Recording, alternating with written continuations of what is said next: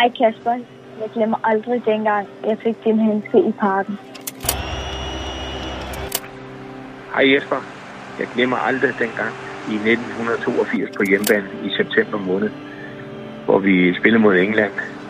Her har de det danske hold, som skal tage kampen op mod disse frygtede englænder. Hej Jakob. Jeg glemmer aldrig den aften, hvor du scorede mod Sverige, og vi røg med til VM. Da kampen sluttede, der gik jeg ned i tårnet og stod med mit skilt. Og så lige pludselig kommer løvende over og giver mig en handske. Og så bliver jeg bare så glad, så jeg begynder at græde, og jeg ved ikke, hvad jeg skal gøre mig selv. Vi kom bagud 1-0, så udlignede Allan Hansen på straffe, så kom vi bagud 2-1.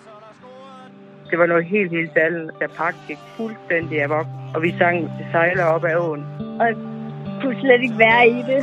Jeg tænkte, tænkte bare, at det her det er en drøm. Og så lavede du det suveræne, fantastiske dribletur, hvor du snød en 3-4 englænder, og så lagde den ind bagved Peter Silton. Det er simpelthen suveræn.